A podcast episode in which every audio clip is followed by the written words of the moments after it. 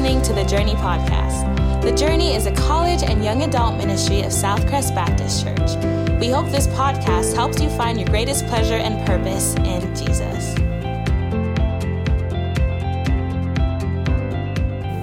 Amen. Amen. You guys can have a seat. If I have not had the blessing to, to get to know you or meet you, many of you do know me. My name is Cole Rhodes. I'm the college pastor here, the, the Journey pastor. Been here about two years or so uh, with my wife, Caitlin, and little girl, Eleanor. Uh, so excited to jump into this semester with you. And so if you, if you have your Bibles, go ahead and turn to James chapter 4. James chapter 4. Um, I don't know about you, but there may be some things about Christmas that I'm ready to be over, but, but one of the, the things that I, I love about Christmas time, and I know it's not Christmas time, don't worry, um, is, is the Christmas movies. Caitlin and I have a great tradition of while we are decorating, we'll, we'll put on a, a, fun movie. And, and one of my favorite movies to watch is Elf. Anyone like the movie Elf in here? I, absolutely, that's right. I, I think that you could watch Elf all year long if you wanted to, and I honestly wouldn't judge you. I may ask, can I come over? I'll bring the popcorn. You know what I'm saying? Y'all know from last semester that I like popcorn. Um, anyway, so there, there's a certain scene where um, Elf is under the understanding that the actual Santa is going to come to Gimbels, right? Y'all know this scene? Um, and he screams like Santa, right? When he, when he finds out that Santa's going to come. Well, um, Santa does end up coming, and all the kids are running over there, and, and, and Elf also runs over there to find out that it is indeed not Santa, someone that smells like cheese or something. I can't remember exactly what he said to him, but it's not the real Santa. Um, and he, he begins questioning him.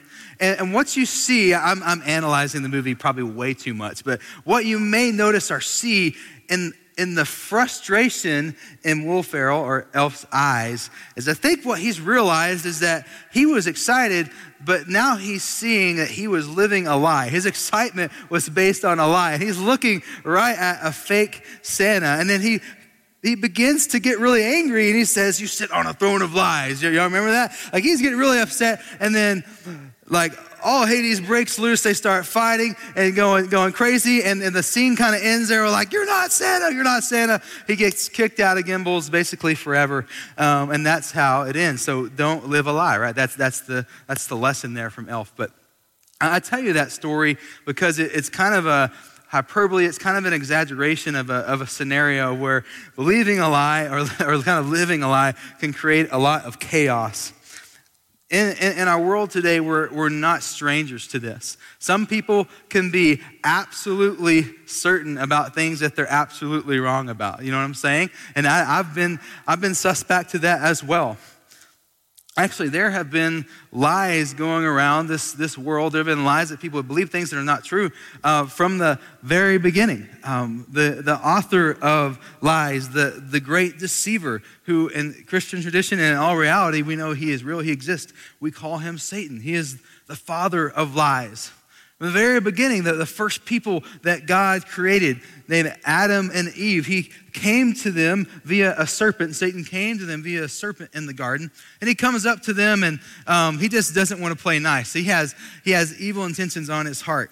Now, what God had said before in the garden, if you don't remember, is that, or if you've never read the story, is that God gave them this beautiful, amazing paradise to, to, to be in, to call the, the Garden of Eden, is what we call it. And they got to dwell in it. We don't know exactly what it looked like, but it was perfect. There was no sin, there was no suffering or, or pain. It was an amazing thing. And um, they had harmony with God.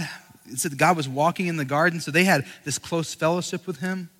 They had everything you think as a Christian that you could ask for or want. But God did say one thing. He said, Hey, look, I am. He didn't talk like that. He didn't say um. He said you can eat of every every tree or whatever, but, but just the, the tree of life, you, you cannot eat of that tree. For on the day that you eat of it, you shall surely die in the end. And so along comes Satan. We don't know if it was a few days or years or however long this was. But he comes up to Eve and, and he asks her this interesting question. He goes, Did, did, um, did God really say you can't eat of any tree in the garden? Now, what's wrong with that? from the very beginning, that's not what God even said, right? God said, Don't eat of the tree of life. He did not say, You can't eat of any tree. So, from the very beginning, what Satan is doing is he's taking something that's kind of true, what God says, and he's twisting it and seeing if Eve will bite. And then Eve responds in this narrative, and she says, "No, no, we, we, can, we can eat of the tree of life." But she said, "But we, uh, so we can't eat of the tree of life. We can eat of every other tree, actually, but we can't even touch the tree of life either." You, you read through Genesis; it doesn't say it. I read through extra. There's nothing about touching it. So already, something that God has said, Satan has kind of twisted. Eve has kind of started to misunderstand. And what Satan will begin to do in this conversation, this dialogue, is get Eve to believe that God is holding out on her. He's like, no, no, no. Listen, you don't understand. If you eat of the tree of life, you will not surely die.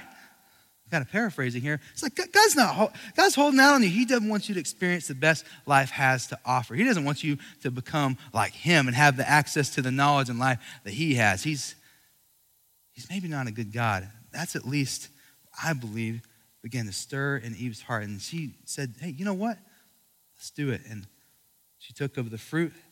Adam came along, took of the fruit. And from what is originally just believing a lie and living a lie, sin entered into the world. and we have this broken mess that we have today. It started with the father of lies, Satan. And so, the reason I tell you that, I wanted to go back to the, the beginning to give us an origin story. If we're going to talk about lies, that's where it started. It's the first uh, recorded lie in human history. And you, you would think, you would hope that Christians are not alone in believing lies. But unfortunately, we sorry, you would think that Christians, uh, maybe we're, we're exempt from believing lies, but we actually do all the time. We can, we can believe things that are not just unimportant, but really important things actually about God Himself, things about our faith, things about how dictate decisions that we make, who we may date or marry someday, what job we may take. And so, the series that we're going to be in right now is called Liar, Liar. We're going to be looking at about eight different common lies that Christians believe. And before we dive into James, what I wanted to tell you is I wanted to tell you my, my heart before we jump into. My heart is not look at all these lies that you probably believe, stop believing them, you're so dumb. No, no. As I was looking through this, there are some that even right now it's tempting. Maybe I don't believe these lies, but man, it's tempting to believe them. And so my heart in this and posture, how I kind of want you to think of it. I know we're in the venue, but I want to pretend. I want you to pretend each and every week we're kind of sitting at a coffee table, or we're, we're in the living room, and we're just we're just kind of we're just kind of kicking it. We're probably watching Elf. You know, let's just say let's just call it. We're watching Elf, and you know we get into the conversation about something or other, and and maybe it's you say something or we hear something and it's like, you know what? I don't know if that's true. Let's open up God's word and, and see what God's word says about it. Does that make sense? So I just want you to know, I'm, I'm not talking at you, I'm, I'm with you. These are things that I feel passionate about and have experienced before, and honestly, lies, some of them I have to combat every day. So let's jump into James chapter 4, starting in verse 13. James is in the New Testament. If you don't know where that is, also, if you're having trouble finding James at the at the beginning of probably every Bible you have and the one in front of you in, the, in that chair. Uh, you can take that if you don't have a Bible. You can look at this table of contents in the front, and you can find James there and turn to that page. But James chapter 4, starting in verse 13. It says this Come now, you who say, Today or tomorrow we will go into such and such a town and spend a year there and trade and make a profit. Yet you do not know what tomorrow will bring. What is your life? For you are a mist that appears for a little time and then vanishes. Instead, you ought to say, If the Lord wills, we will live and do this or that. As it is, you boast in your arrogance. All such boasting is evil. So whoever knows the right thing to do and fails to do it, for him, it is sin. You know, I love, I love James. He doesn't pull any punches. He doesn't beat around the bush. He tells you what he's thinking. in the context of what he's talking about, maybe some of your subheadings uh, may say this. Mine says, boasting about tomorrow. I think the very lie that I want to address tonight from, from this passage is a lie that a lot of us struggle with, and a lie that I know even in the past couple of months has kind of come in front of me. It's been tempted to believe it. And this sort of lie, really what it does is it puts everything under your control. It tries to. It tries to make you think that whether your life goes good or bad or whatever happens to you, like your entire future, like every single minuscule thing depends entirely upon you. That like you are God. And so what this lie does, I'm about to tell you what the lie is. I think a lot of us believe it because of how much of us are anxious about our future. You tracking with me? What this lie does is it puts all your future plans on you. It's what all the self help and, and, and influencers are saying in their daily vernacular on their daily post. And what it's actually doing is it's creating a very anxious generation. And this lie is this we're going to put it up on the screen. You are in control of your own destiny. You are in control of your own destiny. Now you're probably thinking, like, okay, Cole, like, where are you going? I'm going to tell you from the get go, I'm not saying don't do anything, just lay there, let things happen and figure it out. I'm not saying that. You have to make decisions, but you have to make wise decisions, hopefully. But what I'm saying that is a lie that I believe we're going to see from James chapter 4 tonight is that you are in control of your own destiny. You are indeed not. So let's look back at verse 13 in James chapter 4. Verse 13 of James chapter 4. Come now, you who say, Today or tomorrow we will go into such and such a town and spend a year there and trade and make a profit, yet you do not know what tomorrow will bring. For each lie, what we're going to look at is the hard truth this passage presents and good news, because I don't want to present a hard truth without good news. So, the hard truth that we want to look at in response to us being in control of our destiny, the first one is this You and I do not know what tomorrow will bring. right? You ever think about that? That's what the passage says. Like, wait, hold on a minute. You're trying to control everything, but if you were honest, you have plans, but you're going to tell me your plans that you have for tomorrow. Any of you big planners, have you just given up, right? like you ever try to plan about tomorrow from even from 8 to 9:30 a.m. something goes wrong, right? Something not according to plan. Then maybe you're a perfectionist. Let's go 8 to 5. Okay, I've got everybody in now. For example, we can't even tell you, even if we're living all alone by ourselves, somehow something is going to go not according to plan. So, how in the world, if we can't even tell you about tomorrow, much less a year from now, much less 10 years from now, why would we want to take control of our own destiny anyway? And here is a hard truth that I just said, but here is the good news. Here is the good news, friends. God does know what tomorrow will bring, right? Like, God does know. So, and a Christian worldview, i.e., the way that we see the world, this is really, really, really good. We have proven to ourselves that we don't know what the future holds, but God's saying that He actually does. And so, just logically, what I want to plead with you, the good news is, is that means that there's at least somebody out there who has some sort of idea of what's going on.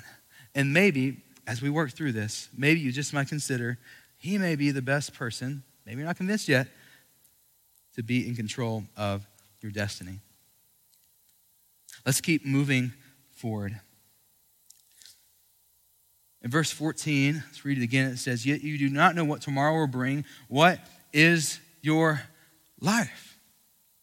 For you are a mist that appears for a little time and then vanishes. The hard truth looking at the lie that you're in control of your destiny. Another one we're going to look at is this your time on this earth is short in light of eternity. It's very short. It calls it a vapor, a mist. Have any of you ever, ever seen that? Ever seen like a mist? Ever go to like maybe a, a beautiful garden area and they're kind of pouring down a mist on top of the plants? Like it's, it's, it's amazing. But they have to keep pouring it out. Otherwise, the mist kind of floats into the air and evaporates, right? Y'all tracking with me? That is the picture. that is the picture the Bible is giving you and me of the significance of our lives, essentially, and how long we live here. Is that pretty sobering? yeah, think about it. Elon Musk mist. Seriously? Elon Musk. Steve Jobs was a mist. Cole Rhodes, for sure, a mist. You're like, yeah, I can see that. For sure.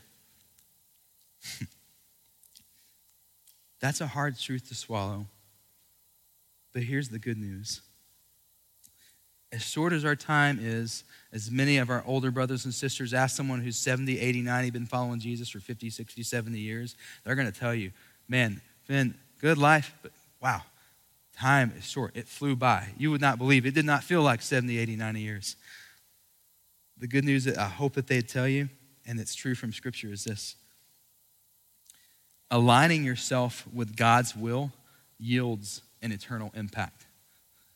So, what I mean by that, even though our time is short on this earth, we can align ourselves. We can do certain things. We can choose to live a certain way. We can choose to make decisions certain ways. We can choose to date and marry certain people that is pleasing to God. We can choose a certain career path that even if it makes tons of money, we're doing it to the glory of God and yielding our best efforts to Him. Y'all tracking with me? We can do things in a way and live a life in a way that, though it's short, though the Bible calls it a mist, my goodness, we can make an eternal impact.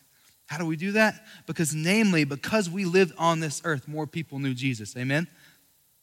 Your life was short, but dadgummit, you spin it so that other people might see Christ in you. That's the idea. So it's a hard truth that our time is short, but it's a beautiful truth that God, even in our short, misty sort of lives, can use us to make an eternal impact. So we go to verse 15, back to verse 15. I want to read this for you again. It says, again, the idea is like, hey, we're gonna we're gonna do this or that. We're kind of making plans um, with full confidence that they're gonna work out. That's what James is kind of preaching against or speaking against. And he says, don't, don't talk about it that way. He says, this is how you should talk. Instead, you ought to say, if the Lord wills, we will live and do this or that. Now, I want to clarify. I, I bet you if you follow me in the next week, you're going to hear, hear me say, yeah, I'm going to go do this. And my sentence does not end with, if the Lord wills, right? Now, I, I, this is biblical, but have you ever met that person that is just like, hey man, like, what, what's your plans, you know, for, for Christmas or whatever? And you say, they say like, yeah, we're going to go to vacation, um, Lord willing. You know how they end every sentence with Lord willing? So I'm not asking you to be that person.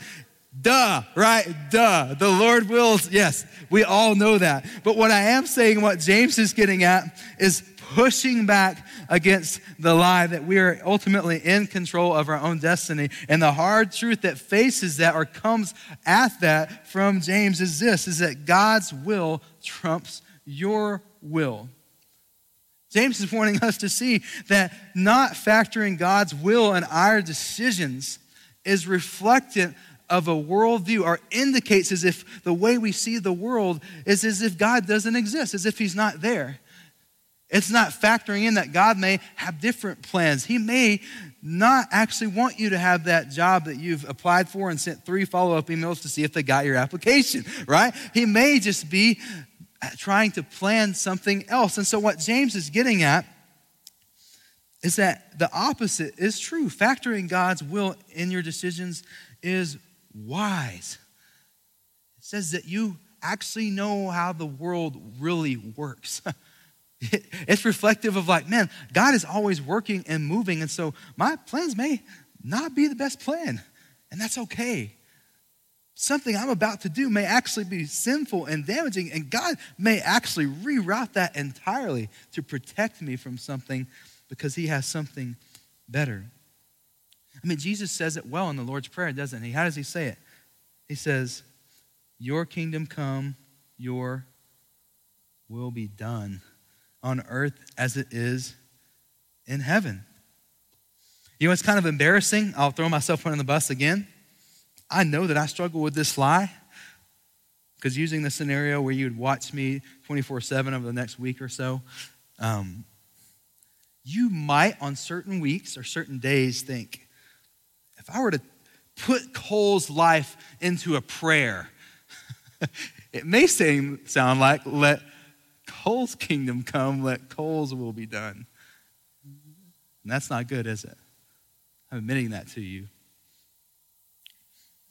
And I wonder if you're humble enough to admit that maybe if you were to look at your life at times, it may be evident based on how you're thinking and how you're making decisions and what fills your mind's attention and your heart's affections and longings that you could insert your name in there. Let your kingdom come and your will be done instead of God's kingdom come and God's will be done. But here's the good news either way, God's will trumps our will. But here's the good news God's will is good and perfect. Okay, God's will is good and perfect. So here, here's what be the bad news. Either way, God's to accomplish all that He wants to, and God is a bad. If God were a bad God, oh, that would be really, really not good news, right? That God actually doesn't care about you, that He's not actually working things all together for, for your good and, and for the flourishing of, of all of us, right? If that wasn't true, but yet his will trumps everyone else's will. Uh oh, right? Are y'all feeling uh oh? That would be really bad. But God's will is actually good and perfect. And that's why, even with the Son of God, Jesus, in the garden, who was sweating drops of blood and anguish and agony for what he was about to endure on the cross for our sins, because he knew the good and perfect will of his heavenly Father seeing the agony of the cross before him, he said, But not my will, Father, but yours, your will.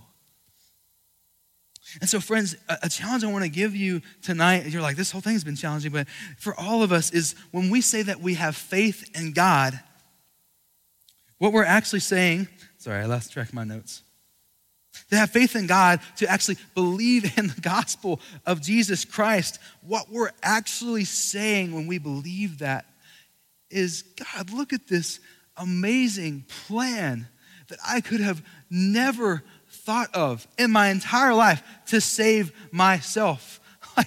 Like, when, you, when you believe in the gospel, you're saying, Lord, I submit, like your plans are better. Think about it.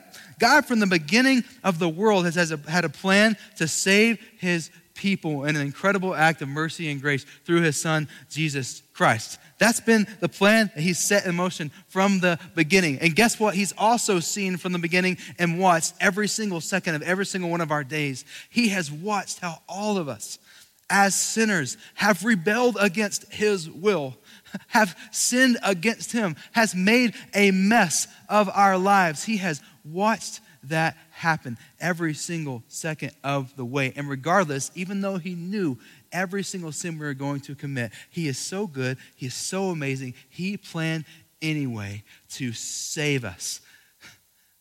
That is insane, friends.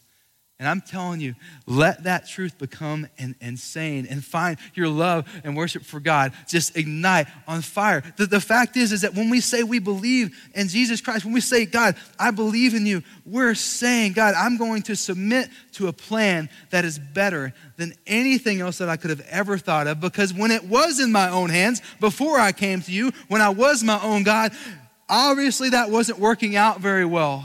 And so, Lord, I trust you. I trust you with my eternal destiny, not just what's happening on this earth.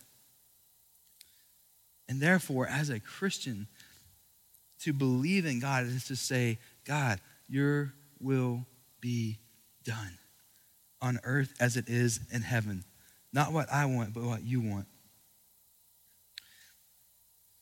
And so, as I say that, if I'm, if I'm sitting out there with you and I'm listening to this sermon, I, I feel the frustration even as I was preparing this, and I know some of you do. Here's a good question to ask. All right, cool. If I'm not in control of my destiny, but God is, how do I know what His plans are for me?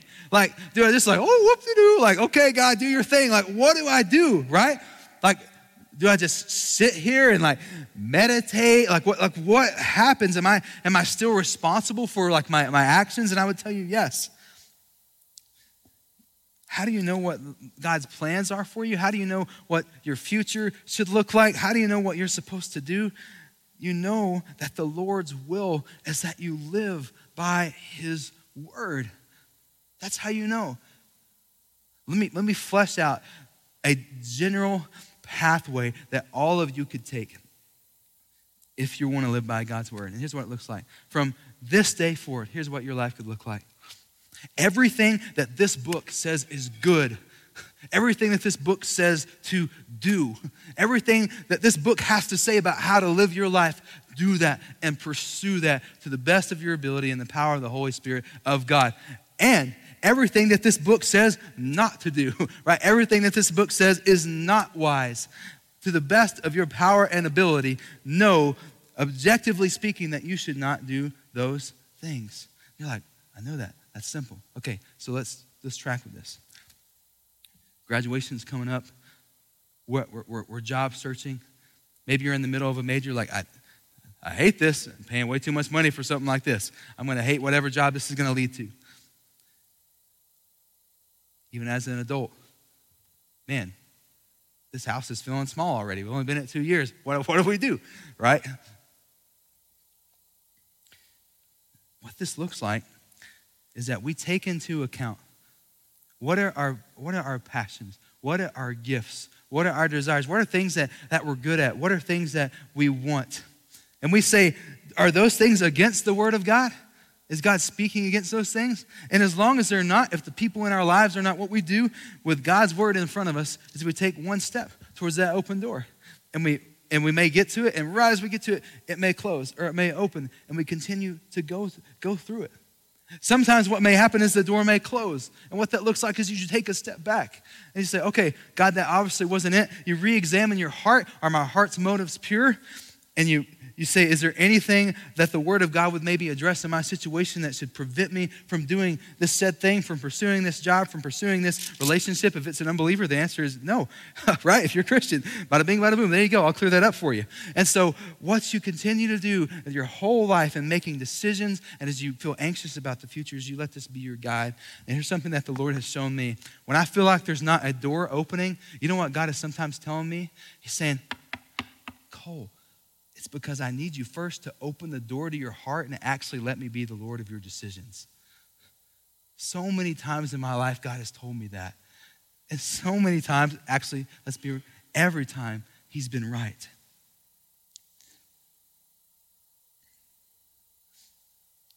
So ultimately, I think where this angst in us comes from about our future, like, do y'all want to do something incredible? Would you like to live a great life? Like, be honest, it's, it's good. We don't have a very ambitious crowd in here tonight. I'll give you another chance. Would y'all love to live a great life? Eh, okay, there we go. I'm like, Lord have mercy. This sermon is the most irrelevant thing I've ever ever said. Okay. You want to live a great life? Follow Jesus. You, you want to set yourself up for success the way God defines it? I was roughly 20 years old. I'm 30. I'm old. I know. Follow Jesus for the next 50 years of your life. That's greatness. That's a good life. That's a good life. And some of you are like, Cole, I, I know that. I get that. Some of you are already there. But what if God's plan is for me? What if in following Jesus, I go through some sort of difficulty or suffering or it's hard? And I'm going to tell you, hey, you ain't got to say, what if? I'm, uh, it's it's going to happen. like, let's just throw out the hypotheticals. It will. One said, Life is either hard not following Jesus or following Jesus, right? I, I, I choose following Jesus.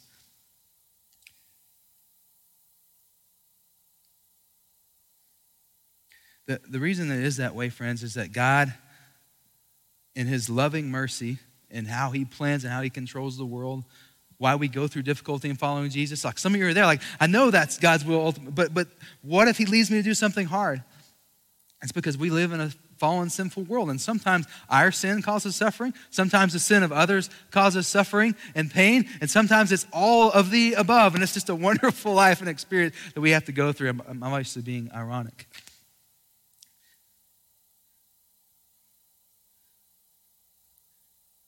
And what God does, though, is that even with His mercy and grace in our life, there, there are difficulties that we go through, and there are consequences of the actions we commit and of the things that we do as we follow Jesus. If we have a period or season where we stop doing that, in comes some difficulty. Jesus said, In this world you will have trouble, but take heart. I have overcome the world. You're like, okay, well, I see logically that's true, but really, how can I trust him? And, and how do you trust him? The truth is in Romans 8 28. So God works all things together for the good of those who love him, for those who are called according to his purpose. And I, I say this verse a lot, and it's because it's, it's transformative. If you can get this in your head, you can follow Jesus anywhere. And it's because that truth means that God doesn't waste a single ounce of your suffering. He doesn't waste any of it. Remember, the overarching theme you're in control of your own destiny.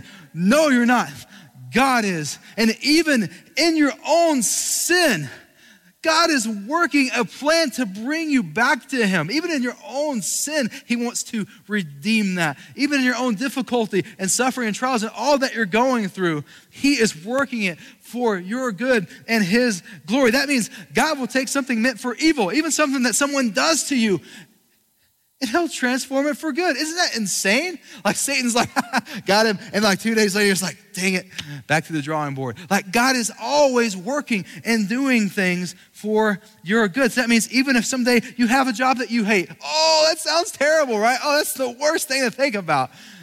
Oh, it doesn't make a lot of money. I've got to eat ramen noodles. I've got to live in an apartment. I won't be able to buy a house until I'm 30. Oh, that's just the worst.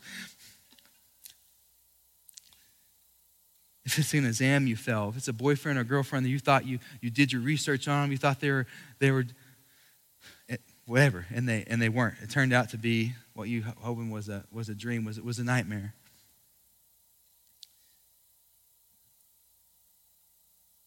I'm so glad that I'm not in control of my own destiny because I don't know about you, but I continue to mess things up. I do.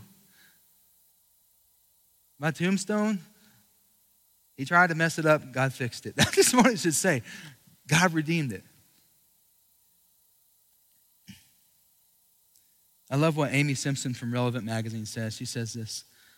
She says, The Bible, like common sense, makes clear that the future is not our domain. We have no claim on it, right to it, knowledge of it, or assurance that it will ever arrive. The future belongs only to God, who rules and lives outside the limitations of time. And that same God is so good and beautiful. He has greater gifts in store for us that we can even imagine. Our unknowable future is bright. I'm glad that the future is not in our hands, in our domain, because God has something better. I'm going to ask the band to come up. I can't accomplish in one sermon or one night something that totally gets you to stop struggling or doubting with wanting to be in control of everything. I, I can't. And I, I, can't, I can't in one sermon convince you totally to just surrender your life entirely to all of God's plans. And, and the reason that I know that I, I can't is because some of us are still struggling with God being in control of our destiny and not us. It's, it's hard not being in control. And, and if that's you, I would say, me too, friend. like you've got good company. It's really hard. What, I, what I'm talking about tonight, this lie, the reason why it's so easy to believe is because to cling to the truth is, is much harder. You're facing a much harder reality because what it does is it removes control from you. And you have to be patient. And you have to wait. You have to pray. You have a trust to God that you can't always trace his hand, but you can know his heart. And so, if that's you, one powerful promise for struggling Christians like you and me that if we created the world, we might have made it to make sure that we had control at all times, but we have just realized that's not the world we're in. And we want to believe Jesus. We, so we want to believe God, man, your way's better. Here's a powerful promise I want to share with you, and that is this Jesus suffered the worst on earth so that you and I could experience the best in heaven. Jesus suffered the worst on earth so that you and I could experience the best in heaven. You're like, where does that come from? We can know that God is good. We can know that He cares. We can know that when we want to be in control. We can know that when we suffer, He's like, hey, guess what? I actually experienced the worst thing that you're fearing, and that is I took all of your sin and death, and I was truly, for a moment in time, separated from God the Father. I was truly forsaken so that you could always be forgiven in Christ. Amen. That's the Savior. That's the God that we're talking about tonight. That's the powerful promise that I want you to cling to when you struggle. Is you look to Christ. You look to the cross and you say, you know what? A lot of this stuff doesn't make sense, but my goodness, what a statement as my Savior hung from that cross for my sins so that I wouldn't have to. I'm going to trust Him even if it doesn't make sense because, wow, that's incredible. That's love. I believe that. What I want you to do for a moment is I want you to bow your head, close your eyes. And what I want to do is I want to read a prayer for us tonight from a book called Prone to Wander. And just because I'm reading this prayer, it doesn't make it insincere. This is a sincere prayer. And I want you just to, to follow along and pray this to God in your heart. And this prayer is called Building Our Own Houses goes like this It says, Mighty God, you rule with power and wisdom over the entire universe, and yet you delight in us. We are dependent on you entirely for all things. Wean us from all our other dependencies. You are the fountain of goodness. Why should we be so anxious about what will happen to us? In the light of your favor, the world and all its pleasures are infinitely poor, yet we continue to be drawn to them in so many sinful ways. Forgive us for relying on our own wisdom and strength, for the hours we spend trying to rescue ourselves from pain and suffering and sin when you have already rescued us in your Son. Forgive us for frantically building our own lives day after day when you have called us to rest in you, and for choosing to sin over and over again to advance our agendas instead of speaking the truth and trusting you to deliver us from the losses that we fear cannot survive. Heavenly Father, our minds and hearts are full of the sins of self reliant pride. God, forgive us. God, I pray this prayer over us tonight. God, I ask that you would help us to throw away that lie that we can be or that we are in control of our own destiny and totally submit to you, your plans, what you have for us. You've shown that you're good. There's no doubt of that. So I pray as we sing in response tonight, God, that we would sing from a new posture, a new posture that says, Wow, you are God, you're in control, and you have an amazing eternal destiny waiting for me, and even now are working in my life. It's to you, God, that we pray. In Jesus' name, amen. Hope you are encouraged by today's podcast. If you'd like to learn more about The Journey, check us out on Instagram or Facebook at The Journey LBK. Thanks for listening.